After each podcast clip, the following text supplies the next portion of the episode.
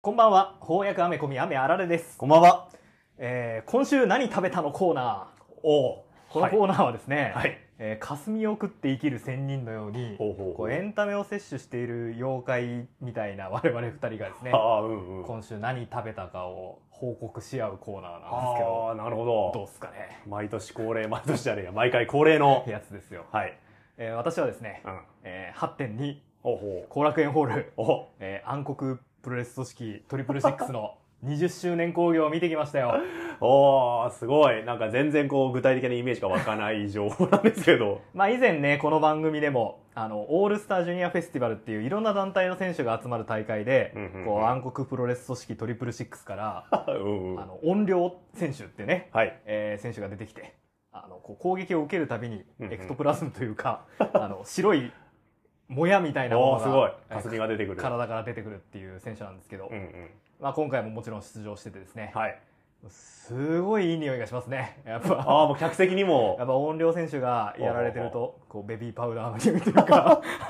甘い優へえ。しい匂いがねすごいね。客席だって、そんなね、あ近いわけじゃないんでしょ結構いい席でしたよ、ほうほうん、だったんだけどう。へえ。してねあーいいなって思いましたしねあのーすごく面白かったんですけどほうほなんかレポ金の試合がありまして、う。レポ金う。ん、撮影禁止、うんうん。えっとその SNS でこう言及しちゃいけないへえ、そんなんあるんみだたい。なのがあったりしてすごい。あちょっと言えないんですけどそんななんかここでは言えないような過激な。いや、あのですね、なんか、吹き私もトリプルシックス初めて行ったんで、んあどういう団体なのか分かんなくて、うんで、レポ金の試合があるっていうのも、まあ、聞いてはいたんで、ほうほうほう。ただ何が行われてるのか分かんなくて、うん。火炎放射器とかやっちゃうのかなって勝手に思ってたんですよ。はあはあはあはあはでも、そういう過激さではなくて、あ。うん。あのー不謹慎な感じでしたね。へえ。あんまり、じゃあ、ちょっとぼやかして言うと、うん。うんあの、葛西潤選手っていう選手と、うん。えーっと、頼む作鳥羽っていう選手が、うんうん。まあ出てきて戦ったんですけど、うん。まあ、純と鳥羽がうん。戦いを繰り広げた末にですね、うん。まあ、こう観客のテンションもこう上がってって、まあ、あこうなんていうの高揚感というか、まあ、うん気持ちよくなってですね、気持ちよくしてくれてありがとうっていう気持ちになるような、そんな試合でしたね。あ。はあ。 そういう団体なん だ。そういうノリなんだ。うん。へえ。まあ、そういうことです。レポ金なんでこの辺にしときますけど。いや、でも思ったの。うん。すごい楽しくて、はあはああの他の試合もすごく良くて、あの最後もですね、えー、小中ペールワン選手対武田浩二選手のほ小中ペールワンって選手がいるんですけうど、ほう。うん。まあ、まず一言も喋らないんですよ。はあはあは白塗りで、あ。えっと、パキスタン式のレスリングをの使い手なんですね。うん。 なるほど。ことあるごとにこう座禅組んで、うんうん座禅式なんとかみたいな感じで、セントーンっていう、まあ、いわゆるこう飛んでこう相手にのしかかる技、はいはいはい座禅式なんで、うんこう空中でこう座禅を組んでその その姿勢でそのま まとか相手にこう関節技を決めつつ、うんうん。自分はその相手の体の上でヨガするみたいな。ああ。足をさ、はい自分はいのはい頭の後ろに回したりするあ、すごい。バキで見た。バキじ ゃない。ガローデンで見たわ、それ。へとかいうのをそういう使い手なんだけど、うんうんいや普通に面白くてえ。ああ最高だなってで見てて思ったんですけど、うんうん。あの職場の後輩と一緒に行ったんですよ、うんでその職場の後輩ってもうプロレス好きっていうか、うんうんもうプロレス狂いで ほう。あの本当にいろんなプロレス見るんですよ、へえ。私も割と好き嫌いないので、うんうんうん。例えば今やってるあの新日本プロレスの g 1クライマックスっていうめちゃくちゃ面白いシリーズも見れば、聞いたことあるわ。うん、そういう、まあ、ちょっとコミカル寄りというか、うんうんうんあの見る面白プロレスの。面白プロレスも見るっていうへ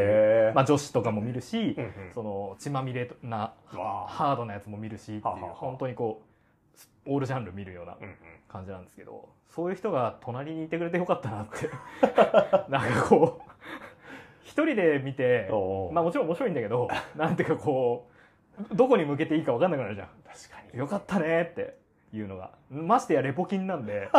SNS 上でこう交流することもできないしなるほどね。うんそうなった時に、うんうん。そう、一人、その、楽しさを共有できるというか、はいはい。話を受け止めてくれる知り合いがいて、はあはあ本当にありがたいなって思いましたね。おこの番組も、ーはい。やっぱ、翻訳アメコミ読んでる人、人生でなかなか出会わ ない。まあ確かにん、面白プロレスファンとどっちが多いかっていうのがあるよね。わかんない。面白プロレスファンはさ、うん面白プロレス見に行ったらさ、可視化できるじゃん。ああ、確かに会場あるからうんね。ああ、いるんだって思うけどさ実在するなって思うけど。なかなか翻訳アメコミちゃんと読んでる人ってのは、どうなんですかねやっぱコミコンとか行けば、あいるのかないるわかるんかね本屋ちょっ行って会ったことないもんね。翻訳アメコミ買ってる人に。とそうね。あーってこう、手と手が触れ合うみたいな。ないもんね。ないもんね。行くたびに本屋で規模縮小されてるしね。あ、また狭くなった。 棚が半分になってるっていう のを。コーナーが奥の方になってるとかってな、あるからね。いや、だからさ、きっと翻訳アメコミ好きな人って、うんうんこう面白かったなと思ったり、うなんかこう心細いと思うんですよ。そういう時ああ、なるほどね。そういう寄り添える、はいはいはいはい。そんなポッドキャストでありたいなとすごい。思いましたよ。受け皿として。うわんあ今週なんか面白いエンタメありました。今週、うんえー、なんかそんな面白プロレスの後だとなんかあんまり喋りづらいけど、うんあれ見ましたね。どれえっと、トーケナムステージ。ハえー、巨伝はま燃ゆる本能し、再演。マってるね。いやー、面白いですよ。刀剣乱舞。刀剣乱舞ステージね。うんあの、今まではミュージカルにちょっとハマってはいてはいはいはい、面白いなと思ってたんですけ刀ど、剣乱舞ミュージカル。そうだと、今はステージ、ージ舞台の方にちょっと手を出し始めたんですけど、歌なし。歌なしあ。ーなるほ正直、うん歌のない2.5次元芝居なんてさ、うんもう見てらんないと思ってたんですよ。ど。はあ、はあははなんかかっこいいお兄ちゃんたちあ、、がうん。なんかおしゃべりをして、うん。で、若い女性のファンがキャーキャー言ってる空間なわけじゃないですか。はいはいはいはい。まあ自分の人生で最も遠遠い要素しかないわけですよ。そうね。うん。で、そのね、お芝居、まあミュージカルだったら歌があるからうん、まあ楽しめるじゃん。歌と踊りがあって。ああ、まあ。そういうエンタタメとしての楽しみ方があるけど、身体性っていうかね、そうそうそう体に訴えかけて訴えかけてくもるのがあすげえってなるけど、お芝居ってなるとさ、うんやうんっぱ物語の強さとかさ、キャラクターの強さとかさ、演技力とかさ、いはいそういうのがないと楽しめないじゃん。っおてどうなのかなって不安だったんですーけおど、ーまあ、これが面白い。あ、そうう。ん。何でそんなに引きつけてくるのえっと、まず一番不安だった、その、俳優の存在。はいはいはい。やっぱ2.5次元俳優といえば、うんやっぱスキャン ダル、やっぱ女を殴る筆頭じゃないですか。いや、知らんけど、まあやっぱそうな、そうやって、あの、なんだ、配信されなくなっちゃう作品とかが、そう、テニスの王子様、 たテまニにミあるュっーて聞とくよねかさ、うんなんかもう歴史で葬られた作品がいっぱいあるって聞いて、やああ、俳優のやらかしで。らかしで。だからあそういうのもあるし、あとそもそもその私、若い俳優の演技にあんま耐えきれないっていう、こあーのキングオブ病を抱えていて、ーキングオージャーもちょっと見てらんないみたいなこと言ってましたもんね。若手俳優の演技つらってなるんだけど、あでもその辺はもうやっぱすごいしっかりしてて、ー。へえ。やっぱりわ2.5次元俳優としてキャリアを積み重ねた人を呼んでるかあーなるら、ほど、なるほど。例えば前世が手塚先輩だった人となか、るほど、なるほど。えー、と東堂君だった人とかああ、自転車部とか、自転車部とかテテニニスス部部ととかかでがやっぱ集合下して積るみかをら、ね、うん演技力すごいしっかりしてるし、へーやっぱそういうスキャンダルの歴史を積み重ねてきただけあって、もうその辺はしっかり。あ、なるほど。その人の振り見てじゃないけど。もうしっかりその辺のスキャンダルは出さないようにみたいな感じでやって るから、もう安心して見てられる。ここれが、まあキャラ的な良さ。はいはいはいあと、ストーリーがすもうすごい良かったんではい。すよ。ん。確かね、7年ぐらい舞台やってるんですけど、うん全部ストーリー繋がってる んですよ。うん。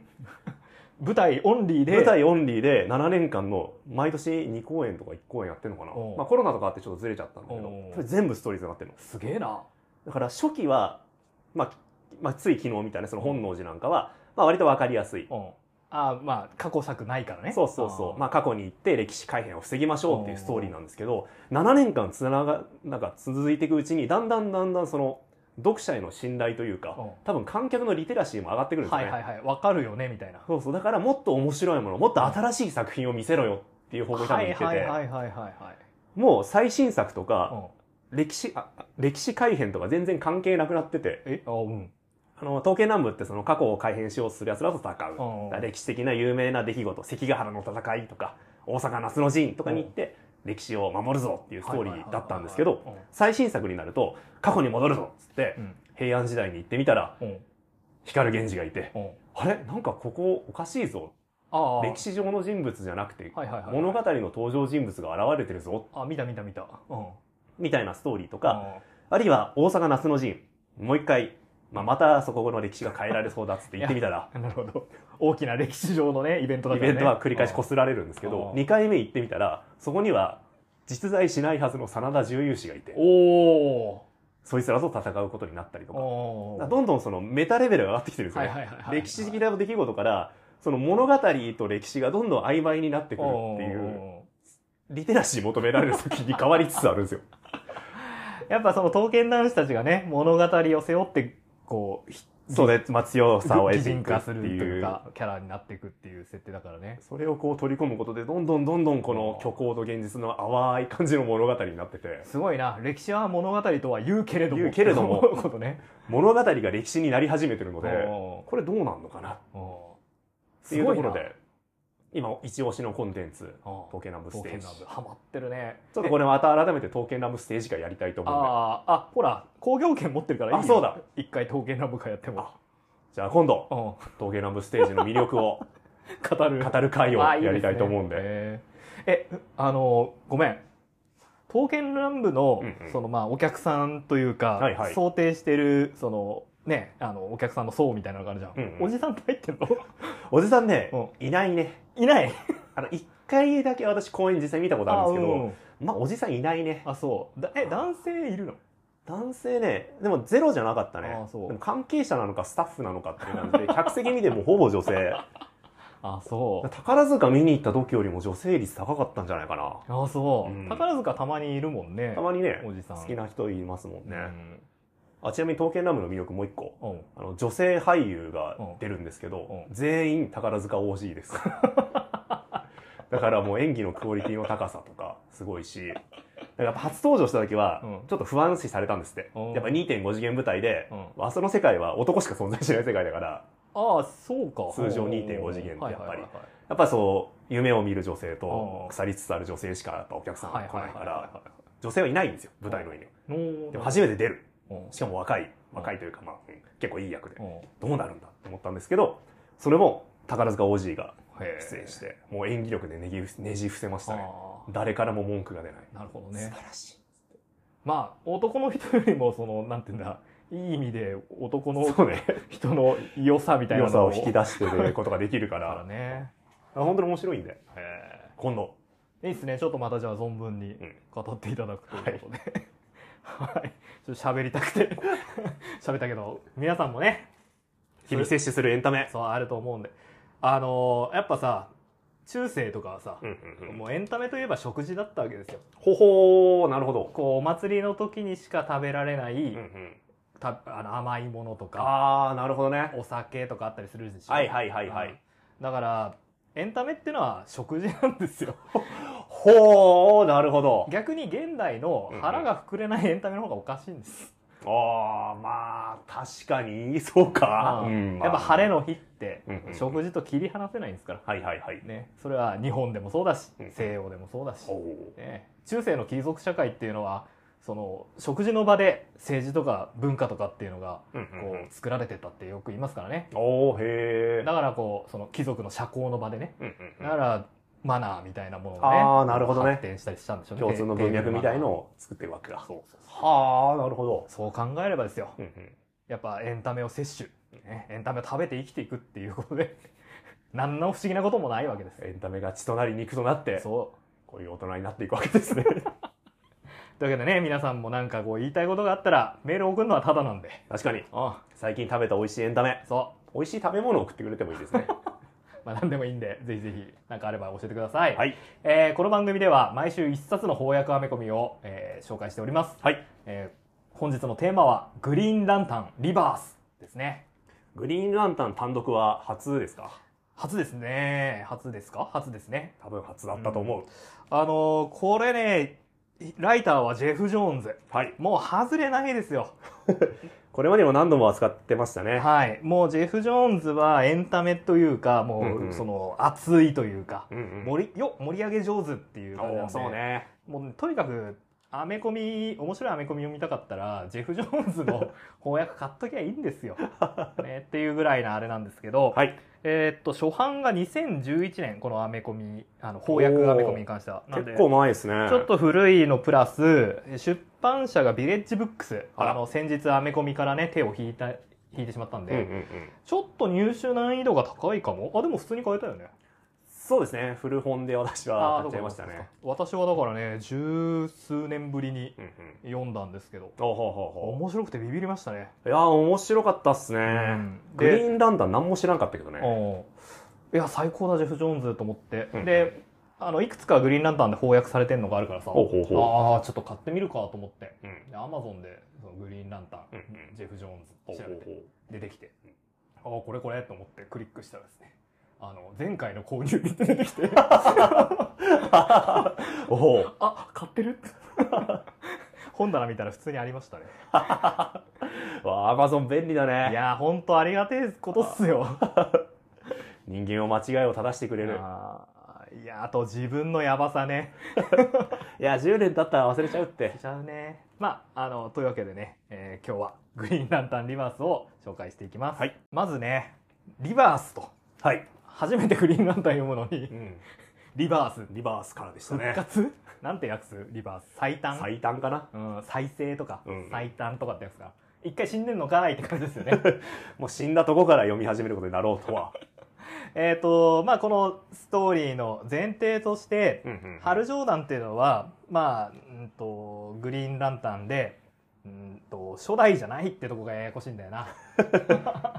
まあでも地球人で最初にグリーンランタンになった人なわけですよはあはあはあこはあの宇宙警備隊なるほどグリーンランタンの隊員になったキキャラクターなんですけど、えー、と故郷の町がですねまあ失われてしまったんですねあら、コーストシティっていうところなんだけど、うんうんうんえっ、とまあそのせいでちょっと闇落ちしてしまってですね、うんうんうんねスーパーマンがコーストシティで戦ったせいで壊れたんですよあそうなんだあらかわいそでまあコーストシティが壊滅しちゃって、うんえー春はそれをまあグリーンランタンのこうセントラルバッテリーっていうんですけど、うんうんうんこうグリーンランタンのなんていうの中心地にあるなんかパワーを使はいっはいはて元に戻そうとするんですが、うんあのやっぱいそれは許されず、う、なんでじゃーいっつってぶち切れてグリーンランタンをそのグリーンランタン隊をですね壊滅させてしまうんですねそういう闇落ちがあったんですね、うんうんうんパララックスという魔人になって、うんうんうんえーグリーンランタン隊をまあ全部ほ壊滅させてしまってうんうんうんで、えー、とその後ですね、まあ、歴史改変まで目論んでですねおおヒーローと戦いゼすまあそれゼロアワーって呼ばれるイベントなんですけど、まあ、時系列が一回ねリセットされるんですねうんうんうんうんうんあのまあほら定期的にさ、はいはいはいクライシスで設定リセットするじゃんでも本当大型イベントみたいな感じでこの事件があったあったわけんでだすねなるほどねだからとにかくまあ悪役になってしまったんだがあらえっ、とまあなんやかんやあってえっ、と、まあ、春は太陽が、まあ、消えちゃうぞっていう事件ファイナルナイトって事件があって、うんうんそこで太陽を自分の身を犠牲にして再転化するんですねおおというわけで死んだんですね。なら、えっ、と、まあ、グリーンランタンとして活躍してた。闇落ちしてパララックスという魔人になってしまった。うんうんうんまあ、食材を兼ね て太陽に太陽を再転化したってっていう状態だったわけなんですけど、うんうんうんこの作品でね、まあ、最初普通に出てくる 普通にじゃねえか、普通にでも登場しますよねうんなんだどうやらこう死んだ時に復讐の精霊スペクターにまあ取りつかれたんですねうんうんうんスペクターは、スペクターはしばしばありますようねん、キングダムカムであ活躍してましたね活躍した印象が強いかなうん、まあえっとななこスペクターって何がしたいのた復讐代理人みたいな人ですよねそうだよねなんかあ悪しき魂に天罰を下すクラス主に代わってっていうキャラクターですよね神的なキャラですよねうんなんかそうだよね神的なキャラ何かに仕えてんだよね、うんうんうんうん、でだからえっとそのえー、よりしろとしてですねまあ悪人を裁きまくってるうんうんうんそれがこの作品のスタート時点の春冗談ですねいや最初読んだ時は混乱しましたねどこが春いやグリーンランタンがうんもう割と冒頭から何人も何人も出てくるあー出てきまますね。ここも割と混乱しましたね私 グリーンランタンが宇宙警備隊だっていうのはまあ聞いてはいたんですけど、うんうんうんまあ、宇宙人じゃなくて地球人のグリーンランタンこんないっぱいいたんかっていうのはやっぱ思いましたね そうですね。現役なのはカエルライナーですかカイルがこの時はちょうどグリーンランタングリーンランタン。で、あとジョン・スチュワートもいて、うんうんうんうん、で、えっ、と、ガイ・ガードナーは、えっ、と、グリーンランタンではないが、グリーンランタンパワーを持っているグリ、元グリーンランタンでなんか、今は謎の別の力ですよねう。んうんうんえー別の宇宙人のパワーで、ウォーリアーっていう別ヒーローになってるという。いやー冒頭わかんなかったですねでまあグリーンランタンといえば私はハル・ジョーダンのイメージそうジャスティスリーグ誕生の時の印象がやっぱ強いのでそうですねまあハル・ジョーダンかなって思っていたら、まあ、グリーンランタンとしては出てこずですし あともう一人知ってるグリーンランタンが私はジョン・スチュワーあトそう建築家のグリーンランタンはなんとなく知ってたから、あまああの辺が出てくるのかなと思ったらまあ知らない人ばっかり出てきました ね。まあそうですね2010年代はニュー52ってまず世界観がリセットされて、うんハル・ジョーダンがねまた普通にグリーンランタンやってるって感じだったんで印象強いかと思うんですけど、うんうんうんねこの時点では。ジョンもさ まあえっとスペクターにこう取りつかれてるハル・ジョーダンは、はいはなんいか人々のそのなんつうな食材の意識を引き出すなんか能力というかもうこれ能力というかもう垂れ流しちゃってるからあれだよね自分の意思とは無関係に周りの人間が勝手に食材をし始めるっていう体質になってるんですよね。あやっぱりそのふこういういろんなことがあって復活したハル・ジョーダンを、うんうんこうさ精神的に支えてやろうっていうねかつての仲間たち、うんうんうんジョンとガイが野球に誘うんですよねあこれいいよね。いやいいよいいシーンでしたなんかやっぱジョンっていいやつなんだなうん、いいやつ。めっねちゃいいやつだったわ。うん、で、えっとその野球場で野球を見てたら みんなが「私は罪人です」って言ってこう 告白してくるんだいろいろ、浮気をしておきながら妻に嘘をつきました。うん会社の金を横領してますそんな中でジョンが「お俺は脱税してる」っていう ねジョンジョンはけん、えっと、ジョンは元海兵隊ほうほうほ今は建築家っていうキャラクターかなう。うんうん、あうん。建築事務所で脱税してるんですね。おいやっぱ誰しも罪を抱えて生きてるんですね。ヒーローの悪が暴かれるってそういう作品なんですけどまあこの子もちょっと笑えるいいシーンなんですが、うんうんまあ、とにかく春はもうスペクターに自分の行動をかなりうんうんうん。制限されてねはい。あーなんかこうままならぬ生き方をしているわけなんですけれども、まあ、そんな中、えー地球でいろんな事件が起こります。というか宇宙の彼方でもいろんな事件が起こります。なんかわからんが、えーパララックスなんかわからんが、パララックスが。まあかつてハル・ジョーダンがそう名乗ったうんうん。魔人の名前ですけれども、はい。まあ、パララックスが来るというような警告を、まあ、受け取れ受け取るわけですね、うんうんうんえー宇宙の彼方で。まあそんなことがありつつそれから、えー地球でもなんか街の様子が、うんおかしうんうんういんかつて滅びたはずのコーストシティがなんかちょっと復活してるお。うんなんじゃなんじゃうんというような話なんですが、まあ、それでえーっとジャスティスリーグがね調査に向かうんだけどあーこの作品全体を通してはい。このバットマンの描かれ方ですよ ね。バットマンねう。んい、やー、グリーンランタン読んでバットマンこんな風に活躍するとはって感じですね。あ本当に憎まれ役を買って出てくれてます、ね。憎まれ役やってくれましたね。まず、周りと周りは春に、まあ、同情的というか、うんうん 一応大量に突っ込んでうん、大量を再転化したから、みそぎが住んでるみたいな扱いなんですようんうね。ん、やっぱあのパララックスの時は彼はちょっとおかしかったんおかだしよかったんだ。うんまあ、精神的な病を抱えていたから、うんしょうがなかったんだ。うんっていうような雰囲気でなんとなく周りが支えようとするんですがう、んまあさすがバットマン、うん一切信用してないですね。性格悪いよね は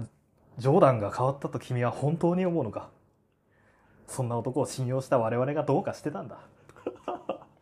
いい性格してるわ。またねこの描かれ方、うんあーごめんその、えっとアートの上でのはいはいはい。描かれ方もすごい良かったですね、うんうんなんか他の人たち普通に描かれてるのにバットマンだけ黒ベタ の塗りあつぶしそうのね影みたいな描かれ確か方しててで、えーまあそういうふうなことを言われてジョンが怒るわけですねうんうん。やめろ春を乏しめる言葉はもう聞きたくないっつってグリーンランタンのその、えー光うんうでん照らすと初めてバットマンの姿がちゃんと見えるように なるこれがさまあちゃんと意味のある演出なところがいいよねそうね。つまりバットマンがなんでコウモリの格好をしてるかっていうとほうほうほう。犯罪者は迷信深く、うんうんえーまあ、コウモリってのは恐怖の象徴だからとうんうんうんだから、えー、とコウモリをまとうことで犯罪者をビビらせおうでそういうビビらされた犯罪者はバットマンの存在を噂するようになり、えー結果的に犯罪が減るという結構回りくどいな、まあ結構遠回りな気もするが、まあ彼の中では一応ロジックがあるんですようね。んまああれだよね最初仮装せずに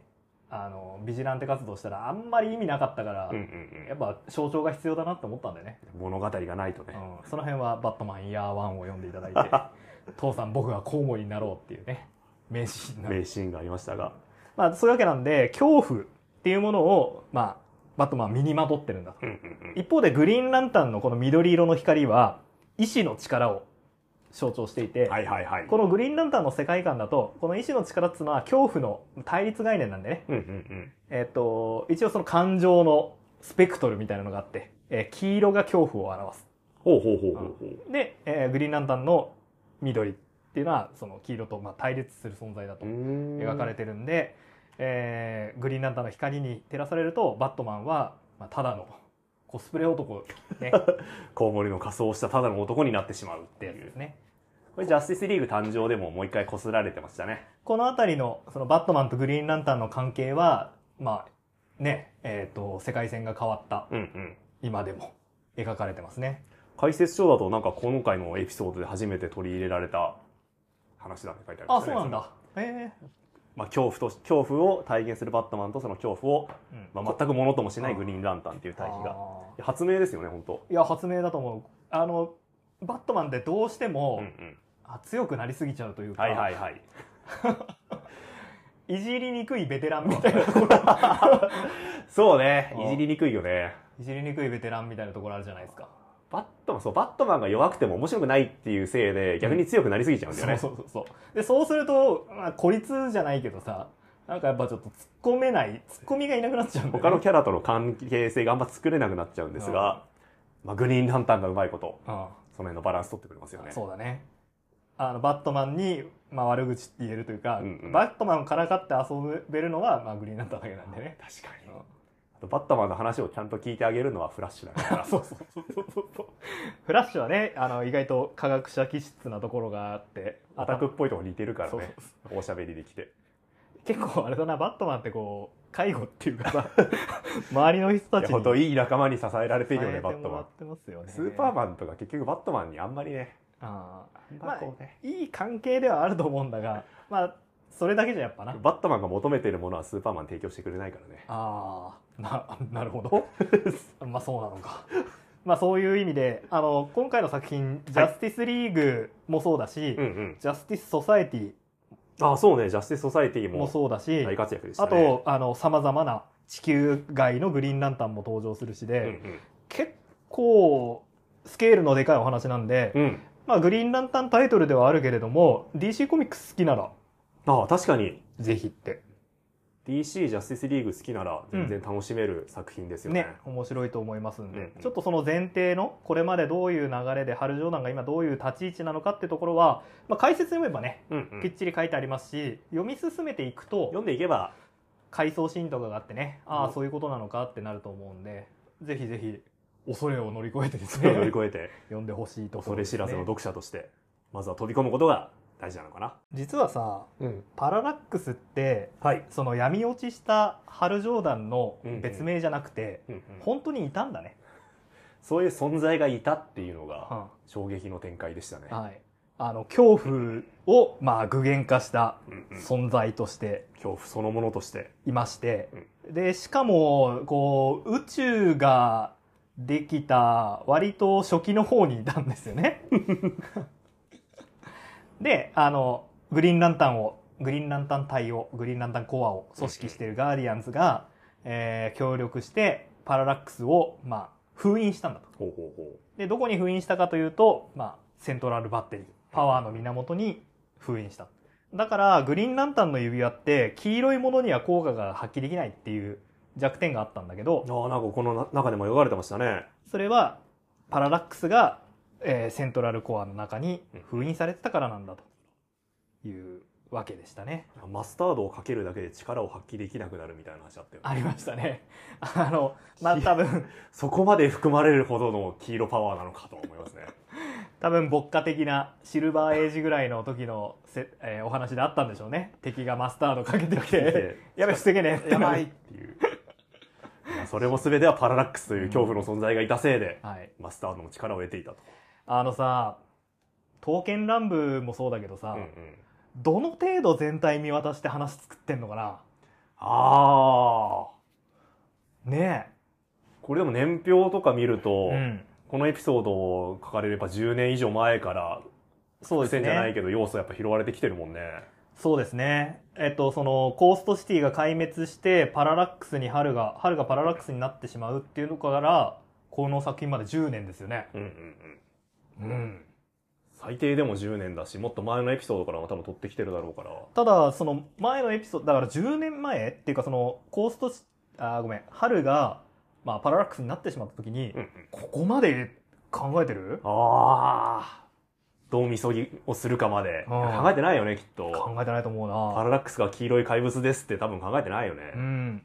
あの実はその1990年代のはいはい春ジョーダンって、うんうん。あのこのなんつうのこここめかみななんていうのああ、髪の毛のそのろ。もみあげのところがあの破活になってんでね、うんうんうん。し白くなってるっていうキャラクターデザインになってるんだけどこのお話の中でなんつうのまあ春ジョーダンってのは恐怖をきょ克服する恐れ知らずの人間だっていうことなんだけど、うんうんうんそ、の自分の白髪を見てこうなんつうの老いっていうかうんうんうん。あ自分が自分のそのの無力無力さみたいなものを心の陰でうっすら自覚してしまったんだはそういうところにつけ込まれて春は、まあ、パララックスになってしまったんだっていう設定になってたじゃんすごい よね。うまーって思って すごいよね、これ。やっこれすごいよね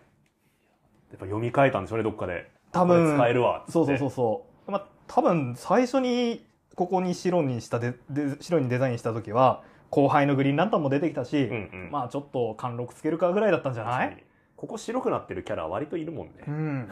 でもそれをねこういう風に読み替えたの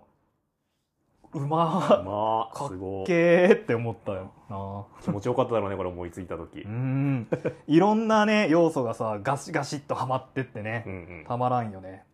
あとグリーンアローも活躍するじゃないですあかあ、はいはいはい。これもいいですよいいねキャラしてましたね。うん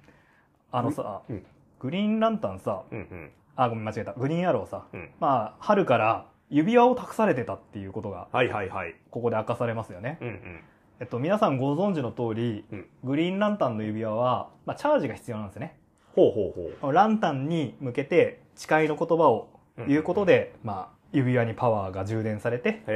でえ。そ、の指輪で、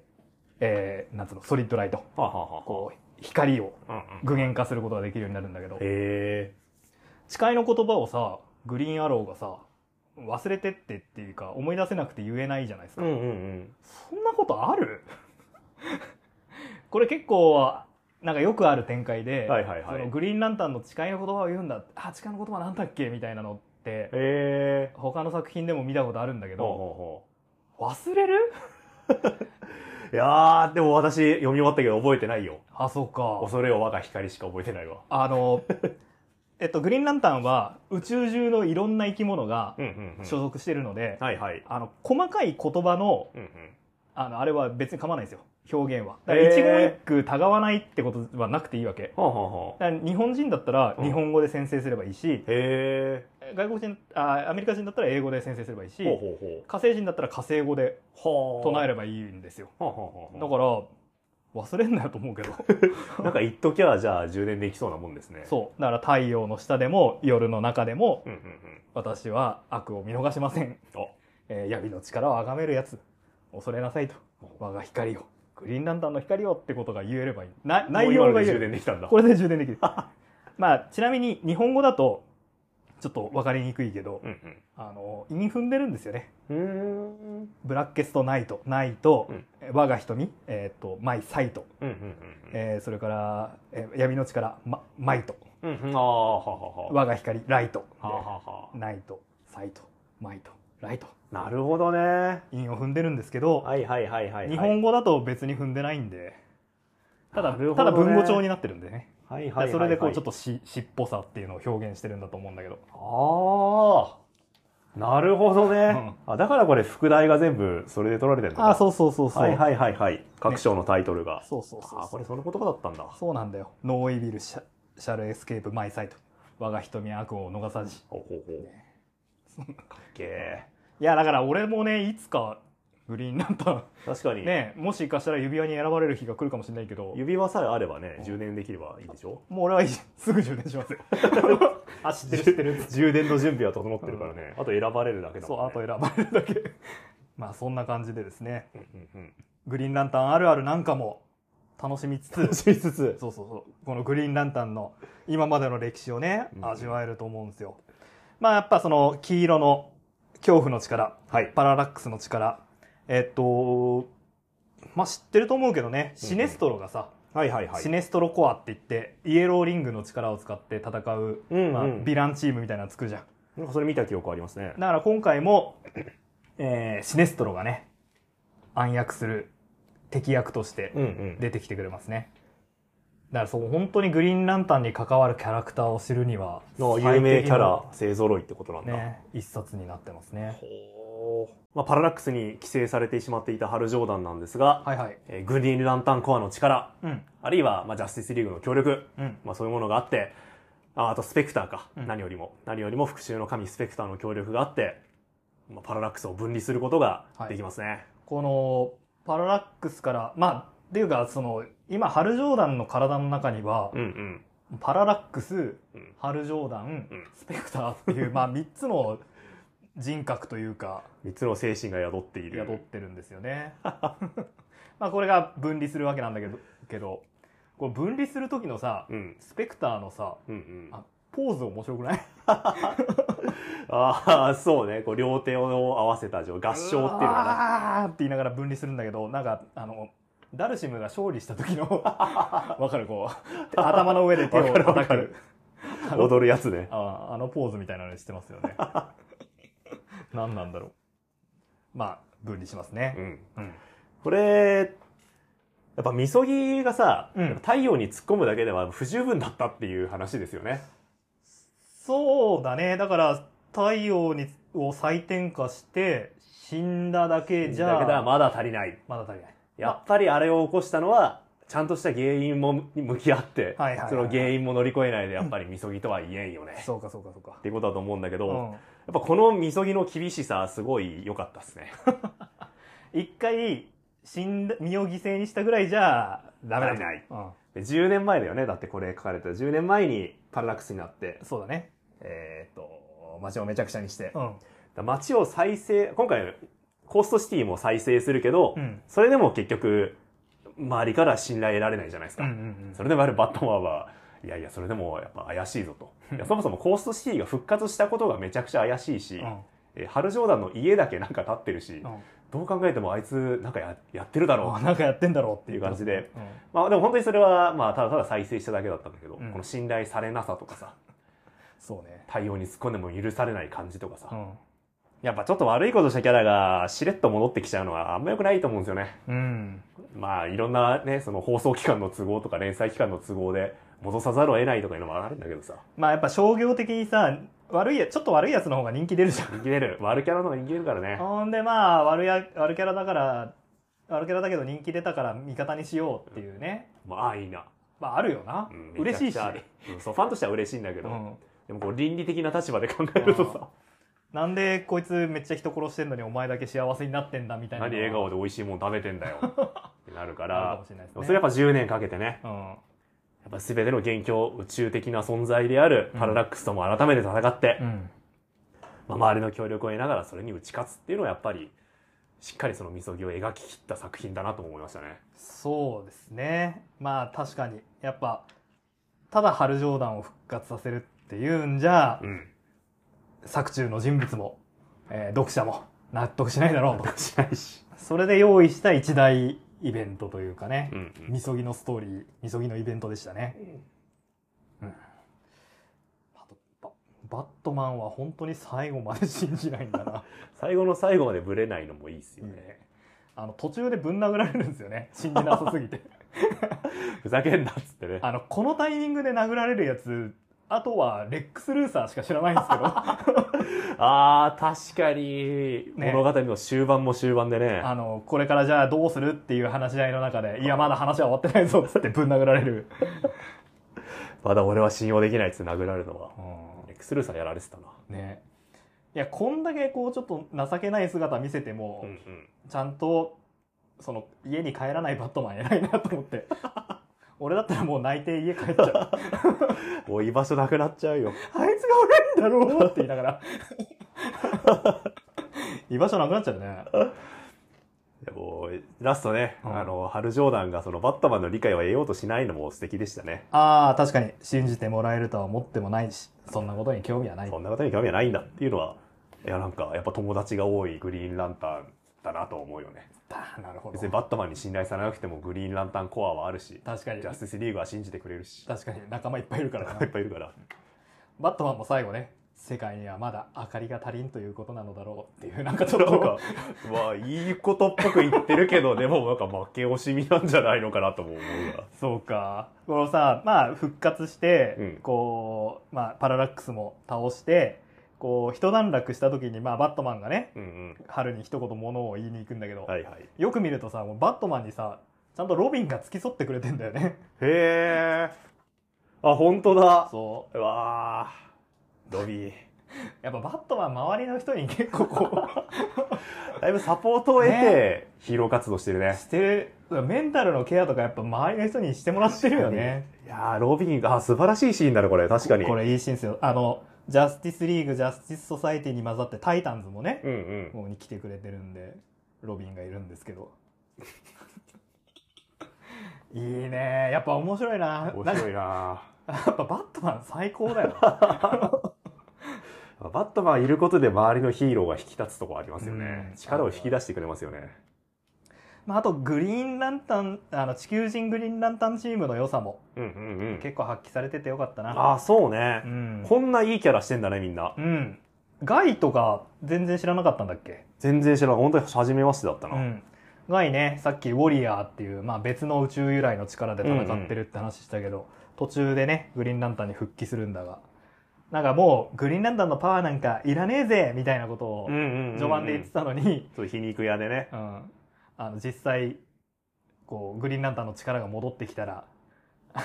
ノリノリというかよ喜んじゃう感じグリーンランタンコアなんかくだらないぜって言ってたけど、実際メンバーになるとやっぱちょっとテンション上がる感じとかね。恐れ素敵をなキャラ我が光ってなって言ってね可愛いですねノリノリですね。あの最後みんなで誓いの言葉を言っていくシーンがあるんだけどそこでもね「えー、へへ」って言って ちょっとこうなん照れ笑いという か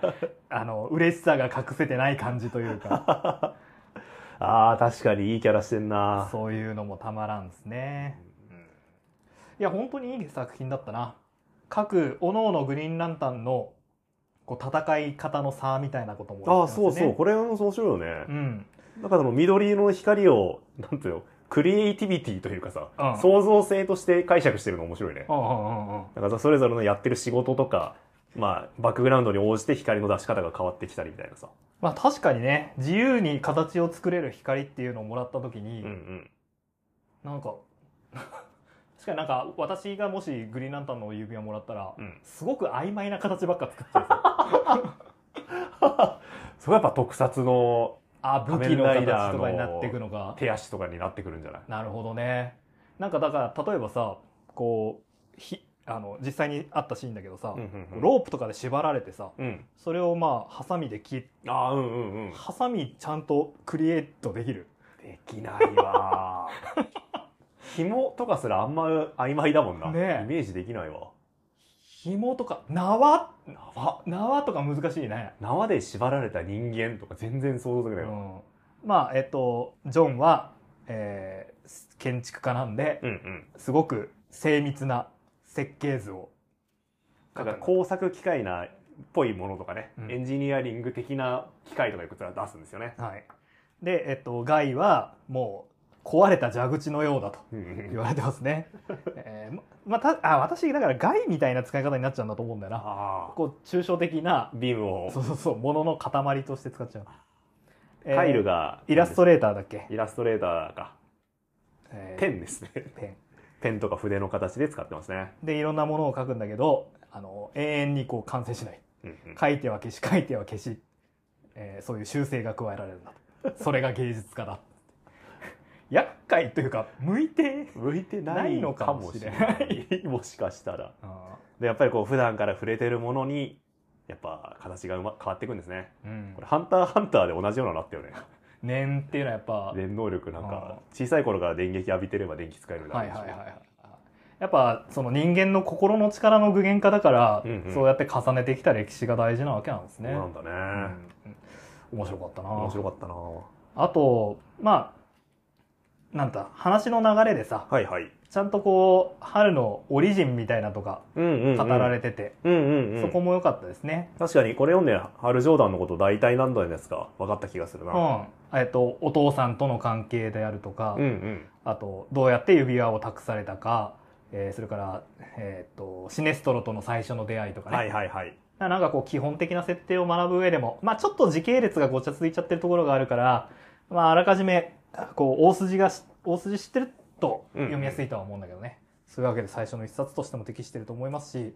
これさ、2011年に翻訳が出たんだけど、はいはい。これ確か、あの、映画に合わせて翻訳されたんだよね。はあ、なるほどねう。ん。あグリーンランタン映画あったもんね。りましたよね。デッドプールがすげえいじってたやつよね。そう、あのさ、まあ、デッドブールと同じライアン・レイノルズが主演だったんだけど、うんうん。工業的に大失敗したんだよね。へえ。それでまあめちゃくちゃその主演俳優自らああ。ネタにしていじってるんだはけいど、はいはい。あとまあ結構ダ作失敗したアメコミ映画の代表として語られること多いんだけど、へーすごい。例えば今回あの最近放放送されあの公開された映画「ザ・フラッシュうんうん。」あの興行収入的にグリーンランタンを下回るスタートだったとかそんな言われ方すんそのうそうそうそうだかわらあそ。のダメな映画の基準として語られるような感じなんだけどあら、かわいそう。でも私、まあ、今回このラジオやることもあって、見直したんですよ、うん。ま、前も見たことあるしうんうん。別につまんないと思わなかったんだよな、へえ。まあ確かにそんなに面白くもないんだけ どなんかふ普通の出来だなと思っててほうほうほう。でも確かに言われてみたら最初もうナレーションベースでうんうん「うん。あの惑星オア」とかお「お。ガーディアン」とかわあ。グリーンランタンコアみたいなこと言うんだ 俺知ってるからさあそうだよねって思いながら見てたけど、知らん人から見たらもうその辺でえ何の何みたいになっちゃうってそういうことなんかなついていけねえってなっちゃうよねう。んあとあのキャラがすごくよくあのキャラのビジュアルがすごくよくほうてほうほう。なんかシネストロとかうも、んうん。こんな実写シネストロいるってぐらいシネストロだし、へえ。あの、えー、と今回も出てくるキロウォグとか、うんトマーレとかそういう宇宙人グリーンランタン隊の人たちも、うんうんうん。まあ、あのコミックの面影残しつつ、まあ、絶妙にこうなんつうんだろう、まあ、その現代風になってたり、うんうんうんせ生物感があるような感じになったりして、見てて楽しかったんでねへえ。ただあーなるほど ただそういういろんなほ星出身のうエイリアンいろんな種類のエイリアンが出てくるにもかかわらず、うん。最終決戦は地球でハルジョーダン短期だったりとかあそあ。ういうとこなのかな見たい絵は見れないんだ。そうあでもねストーリーちゃんとしてると思ったし、ーうんうんうん、つまんない。ダ作ではないと思うんだよな、少なくとも。ねえもっとつまんない映画死ぬほどある し。ねうん。あ、それを言っちゃ確かにそう か。え。もうほぼ全編リングの上で話が進んで終わる、モンスタートーナメントっていう映画あるんだけ ど、まずそれ見てから言えよ。モンスタートーナメントを下回る売り上げの映画、あんのかな。いっぱいありすぎるのかな。なんか、そあるよね。この前やったクローンサーガもさ、うんうん。その、解説書作ってる人たちとかがさ、結構悪名高いとかってあー言っちゃうから、もうみんなそういう風なそうね前提になっちゃうっていうのと同じように、デビルマンとかさ、ああデビルマンつまんないんだけどあ、キャシャーンとかね。あキャシャーンはつまんないよくいじられるい映じ画らあれるよ。ね見てから言えって思うしうんね、うんまあいいやただあのこの父親からフライトジャケットを預かるエピソードとか、はいはい。映画の脚本もジェフ・ジョーンズだったんだかジへーェフ・ジョーンズが監修しただかだったかな、うんうんうなんか関わってたと思うんだよね、んだからなんとなくその更新されたオリジンだったり、うんうんキャラクター性だったりっていうのは映画にも反反反映されててそういう意味でも面白かったなへえ。まあぜひぜひねグリーン見ないとわかんないもんですね。そうよあの、まあ、主演俳優がねいじっちゃってるっていうのもあると思うんだけどもし見ないであの一度でもこうグリーンランタンの映画をうんうん打作として扱ってしまったことがあるお、君はは、まず見よう食材はそこからだみそぎはそこから始まるあそこから君のリバースが始まるから な見たことない映画ディスっちゃったことある人は確かに見るそんな夏にしてくれみそぎ終わらせて右霊になって、うん そういう話なの かまあうんそうだなそうよどんな罪だって10年かければ許され るからいやなんか違くねえかやっぱでもほらね人が人は過ちを犯すこともあるそうだと、ねうん、だけどそれとどう向き合うか向き合うかどう超えていくかっていうことが大事なんじゃないかな光を示すことがうん大事だということで、はいというわけで「グリーンランタンリバース」でしたまああのちょっと入手難度がうんうん高いかもしれないが確かに見見かけたら見かけたらぜひ買っていただきたいはい激ヤバ即ゲットでございますえっと本編以外にもねうんうんちょっとした短編集があ最後に短編1個収録されてましたねこれがまたマジいいと思うんだけど、これ面白かったね、うん、いいあの話まあハル・ジョーダンがグリーンランタンコアを壊滅させてしまって、うんうん、でカイル・ライナーっていう、まあ、さっき言ったイラストレーターのはいはい彼が最後のグリーンランタン隊員になったんでねうんうんうんだからこの2人ってちょっとこう何関わりなかったんだけどその2人が、えーまあ、復活したハル・ジョーダンがえーカイルと、まあ、お互い分かり合うっていう、うんうんうんそういうエピソードなんだけど、はいはいはい、めっちゃ良かったよね。うん、この飛行機に乗るっていう行為を、うんまあ、象徴的なものとして扱って、うん春の、まあ、幼少期からの思い出と、まあ、カエルとの関係性を描いていくっていう感じかな。ちょっと良すぎて、なんか BL っぽささえ感じま したよね。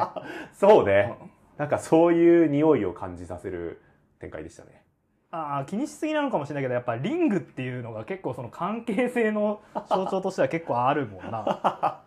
あ、なるほどね。ない確かに。ああるあんま意識したことなくて今言われてみれば確かにうん。なんかある気がするよ ね。確かに。ということということで。で。 まあ、本当に、あの、グリーンランタン魅力たくさんだと思いますし、えっと、グリーンランタンオリジン、それからシネストロコアウォー、うんうんうんブラッケストナイトあたりは翻訳もされてて、おう。このリバースから始まる流れだったりするんで、おすすめしたいんだけど、うんうん。ビレッジなんだな、だからちょっとね、入手難度は高いかな。手難度があるんですが、もし手に入れたら、入れられる機会があればね、ぜひぜひという感じでございます。ちょっとね、私もグリーンランタンいくつか読んでみたいなって思いました。うんまあ、また、新しいのが翻訳されたりすることもあるでしょうから、確かに。そしたらやってみましょうね。はい。じゃあいつものお願いします。はい、えー番組へのご意見ご感想あれば、ツイッター、ハッシュタグ、もうツイッターじゃないのか。ああ、そうか。なんて言ったらいいんです X だよ、X。 ?X ハッシュタグ。そっか、ツイッターハッシュタグ X ハ X タグハ X ハッシュタグ X タグ X タグたハッシュタグをつけてください。はいはいはいえー翻訳アメやらでをつけてツイートしていただいいたやだツイくートじゃか。ないツイートじゃなあ、いツイートじゃないんだ。 X です XS。わかんねえよ。XXS してください。あえー、あとメールをお待ちしてます。あそうですねはい、えーメールアドレスは、アメコミ、アメアラレ、アットマーク、gmail.com、アメコミ、アメアラレ、アットマーク、gmail.com、アメコミのコミは comi です。語ってほしいアメコミリクエスト、あるいは最近見た面白いエンタメ、うん送ってください。あそうですおね待ちしております。はいじゃあ来週は来週は、気が変わらなければ予定通りでいけば、トランスフォーマーでいいですかトランスフォーマー、ビースト覚醒、はいまさに今週公開が始まりましたね、うんうんうん、えー我々まあこのアラサーアラフォー世代はねトランスフォーマービーストウォーズ、うん直撃世代なんじゃないですか。うん私は全然見たことないんですけどね 本当あの、だいぶ大人になってからニコニコ動 画で、マット動画で見ました。まあそういうねあの作品だと思いますのはで、 よろしければまあ翻訳いくつかされてんだけどこれもまたビレッジブックスから出てたから、ちょっと IDW の「トランスフォーマー」は扱いにくいのかな、うんうんうんた、だ「トランスフォーマークラシックス」ってタイトルでマーベルコミック時代の「トランスフォーマー」が翻訳されてるんでお、まあちょっとその辺りからチョイスしようかなとは思っておりますんで、はい。まあよろしければ映画なんか見てもらって、うんうんうんであとおもちゃ屋さん行っておもちゃ買ってもらってほうほうほう。おすすめは覚醒ビーストオプティマスプライムんオプティマスプライマルですね、えでかいゴリラのおもちゃおすごいこれめっちゃ面白いと思うんでーまあ、ゴリラのおもちゃっていうのでもうちょっと面白いもんね。 ゴリラがゴ リラゴリラがゴリラっぽいロボに変身しますよ わあ、面白い。そうかは、いすごいな。はいすぜひごい発想のおもちゃだ。えー映画も、はいお映画もおもちゃ楽しんでいただければと思います、はいそれではまた来週さようならバイバイ。グリーンランタン全然知らなかったんですが、うんカイル・レナーだけ知ってたわ。おうあのまあ、解説書で知ったんですが、うんカイル・レナーってあのかの有名なう冷蔵庫の女のはいはいはいキャラだったんでね、そうなんですよあの冷蔵庫の女もうピクシブ大辞典に ああの項目があるぐらいね有名なあれだよね物語を動かすために、まあ、女性が殺されてしまうようなシナリオのことを、はい冷蔵庫の女ってよく言われるやつだよね、あのカイルの彼女ね、えーヴィランによって冷蔵庫殺されて冷蔵庫に入れられてたんで、うんうんそこから来てるんですねあ全然知らなかったね、うん意外なところでなんか歴史が結びついた気がしたわ冷蔵庫の女ってどのくらい有名な ミームというか 歴史用語であるピクシブ辞典も登録されてるしそうか創作用語なのかなサプライズ忍者理論と同じようなもんか ねそうだねえ冷蔵庫の女初めて知ったよって人はメールくださいお待ちしてます